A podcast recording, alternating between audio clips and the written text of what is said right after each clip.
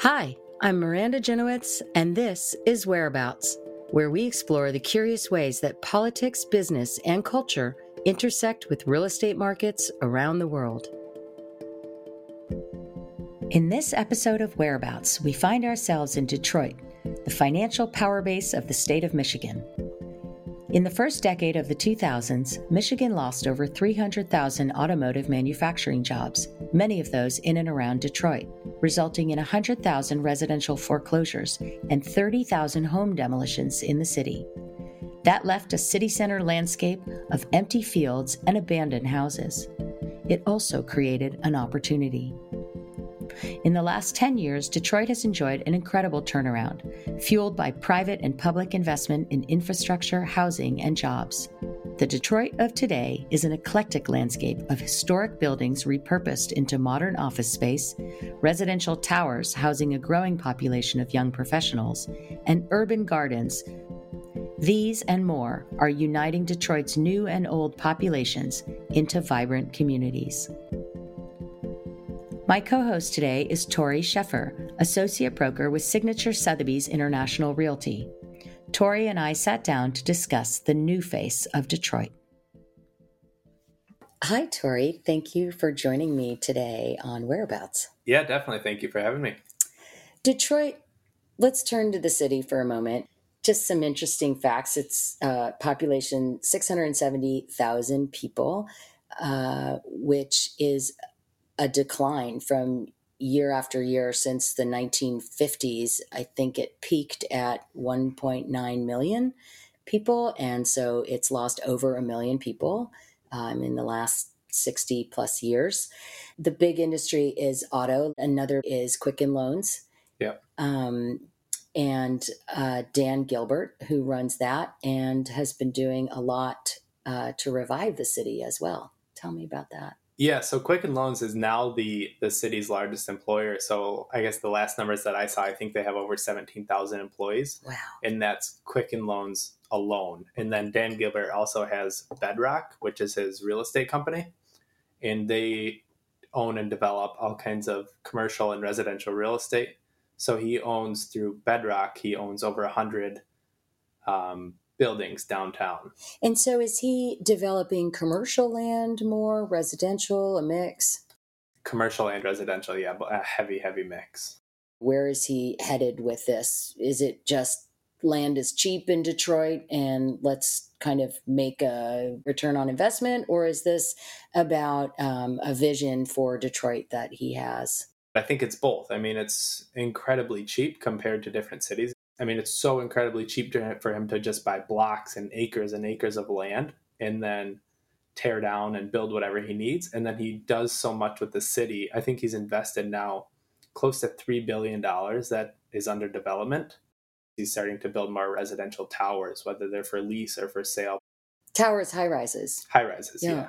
Yeah, which there are not a lot of residential high rises in Detroit. There will be four, five, six stories but as far as like a 10 plus story there are really not a lot. And e- this is even in downtown detroit. Downtown, that's this just... is right in the heart of it. Okay.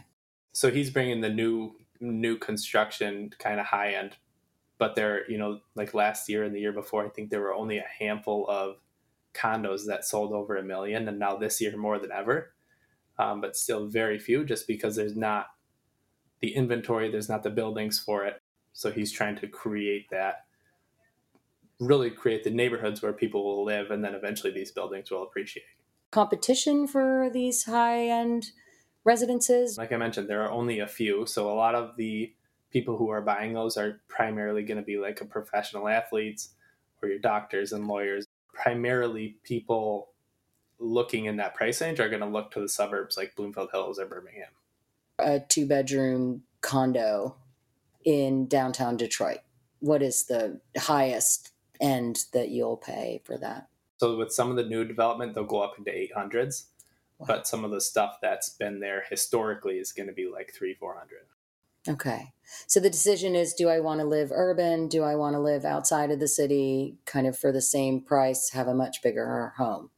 Yeah, so it's it's a bigger home, but then primarily it's uh, kind of the neighborhood and the schools. So people okay. with kids. So Birmingham schools are some of the top. Bloomfield Hills schools are some of the top uh, Cranbrook, which is in Bloomfield Hills, is one of the top um, private schools in the country, actually.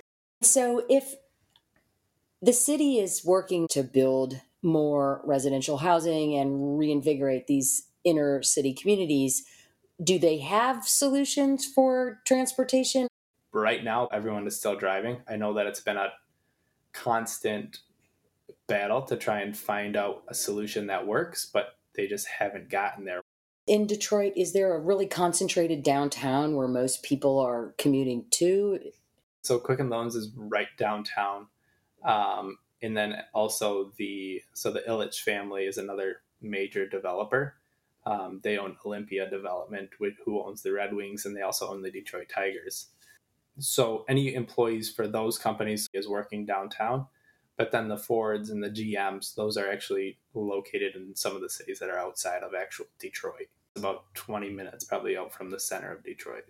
And so these these residential projects um, that are happening in downtown, can you tell me a little bit about that? I mean, before it was vacant land, it was just old foreclosed houses that were becoming really dangerous places. They would go in and just tear them down and turn it into vacant land. And then Dan Gilbert would see an opportunity and often pay next to nothing and get tons of, you know, hundreds of millions in tax credit in order to build these new places. I read that in the last 15 years, uh, Detroit had 100,000 foreclosures, which resulted in 30,000 demolitions in the city it's very unique to imagine a, a, city center with so much vacant land. In Detroit, we're where everything is is houses, right? It's not like New York or maybe like California. It was is more vertical, but everything is just single family houses. And then yeah, I mean a ton of them went into foreclosure. You could buy blocks and blocks of houses for like one dollar a piece or two dollars a piece. And I don't know if this is related to that or if it's its own tradition. But tell me a little bit about urban gardens in Detroit. What is that about? Yeah, so urban gardens is another thing that kind of came up from houses being torn down, and people would start just putting a garden in the lot that was vacant next to them. And then they would have another vacant lot, so they would put another garden there. They would just get bigger and bigger and bigger. Detroit had a tradition of urban gardening that seems to have gone back further than even the more recent vacant lots. It's it's not just an interesting use of land and now we talk about carbon footprint, you can look at it from that perspective, but I imagine it also brings communities together. Oh, 100%, because then it's anything. It, it brings accountability and a sense of pride in these communities. So, you know, with an urban garden, whether it's in a certain neighborhood, and then you have people in the community who live there are the ones taking care of it and growing everything and weeding and planting and doing whatever else is needed. Okay. So they do a lot of what is called the community build. And so this is a way so these communities raise money through grants or foundations or whatever to buy the the structures and then they do a community build to install it. So some of these installations will cost, you know, tens of thousands of dollars to hire it professionally.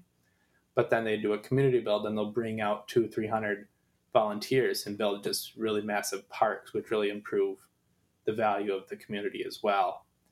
And then those are taken care of a lot better because the people in the community helped build it. So they sure. have that sense of pride. They're invested personally 100%. and yeah. And so these gardens are they growing food for their families? Are they selling this food? Yeah, primarily for their families, for themselves, and then some are selling as well. So a big place to sell it would be at the Eastern Market, which is kind of a massive farmers market every weekend. Really, an area that's taken off. So I've understood that there's 1,500 individual gardens in Detroit today, uh, involving over 20,000 residents who take part in that. And some of the larger projects are forming agrihoods what they're forming is kind of these whole communities like we talked about with people that are coming together to grow they're able to grow these vegetables and work on these agrihoods and work on these you know urban farms and then they can also go and sell the products at the eastern market or wherever they may sell it And they're everywhere. You're just kind of you're walking through a neighborhood, home, home, home, garden. They're everywhere. Yeah, I mean, even in neighborhoods, but then even in downtown. So like, there, you know, there's one that I know that it's right across the street from like uh, Little Caesars Arena, which is brand new. That's where the Detroit Red Wings play, and then the Detroit Pistons play there as well. And so, right next door to that, you have some urban gardens and people out there tending their vegetables as you're walking to your hockey game. Yeah, yeah, and that, and that's the same thing that happened. You know, the the way that that Little Caesars arena in that area was able to come about is from these foreclosed houses that were torn down, and there was just you know they bought a couple blocks and built this whole area up. So if you actually go outside of these that Little Caesars arena where that block has been developed, there are still a lot of those houses that need to be torn down or remodeled or whatever the case may be. And besides somebody like Dan Gilbert, who's coming in and doing large scale projects of buying huge swaths of land and demolishing and doing something new, is that an interesting prospect for individual investors? Are there people looking to do that just for their own personal home? Yes, definitely. I mean, there are a ton of people um, coming in, investing. It's actually bringing a lot of foreign investment, which is a little bit newer for Detroit recently because it's taken a lot longer to rebound from the crash than anyone else did, just because we're so auto centric and the auto industry t- took such a heavy hit. So it really hasn't fully rebounded from that housing crash back in 07, 08. And and foreign investment is who is from which countries, if you know? China. China. China, yeah, primarily. I mean, we have the University of Michigan in uh, Ann Arbor, which um, you know a ton of people are sending their kids there, and then they see cheap places to buy in Detroit, and that kind of just attracts them to the area. So, I mean, Ann Arbor and Detroit are completely separate, completely different, um, but it just brings that attention to Michigan. Interesting.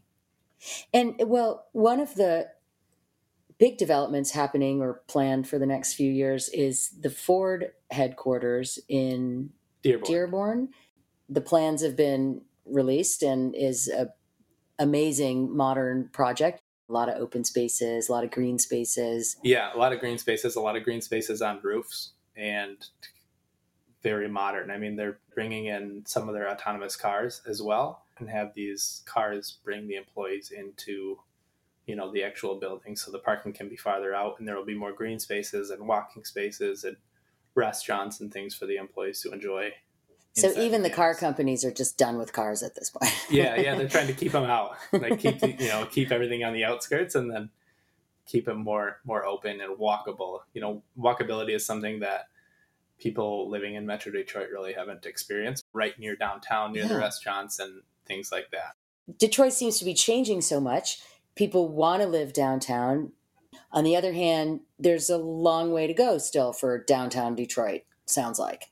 Yes, there there's still a long way to go because people are, you know, people are living out in these suburbs and they grew up in these suburbs so this is what they know. You know these people who are 20 22 23 years old.